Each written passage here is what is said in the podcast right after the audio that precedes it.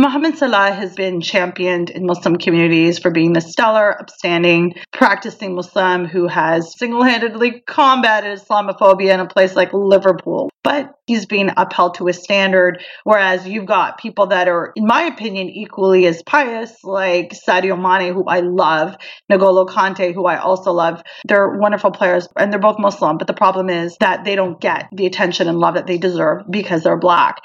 And there is a tremendous amount of anti-blackness in Muslim communities. And people have come at me and said, "No, that's not fair. You're just judging Mohammed Salah. You can't do that." I'm not doing that. I'm saying there's reasons why he is upheld and the other two aren't. And one of the things that upsets the most is Mohammed Salah's manager, Rami Issa.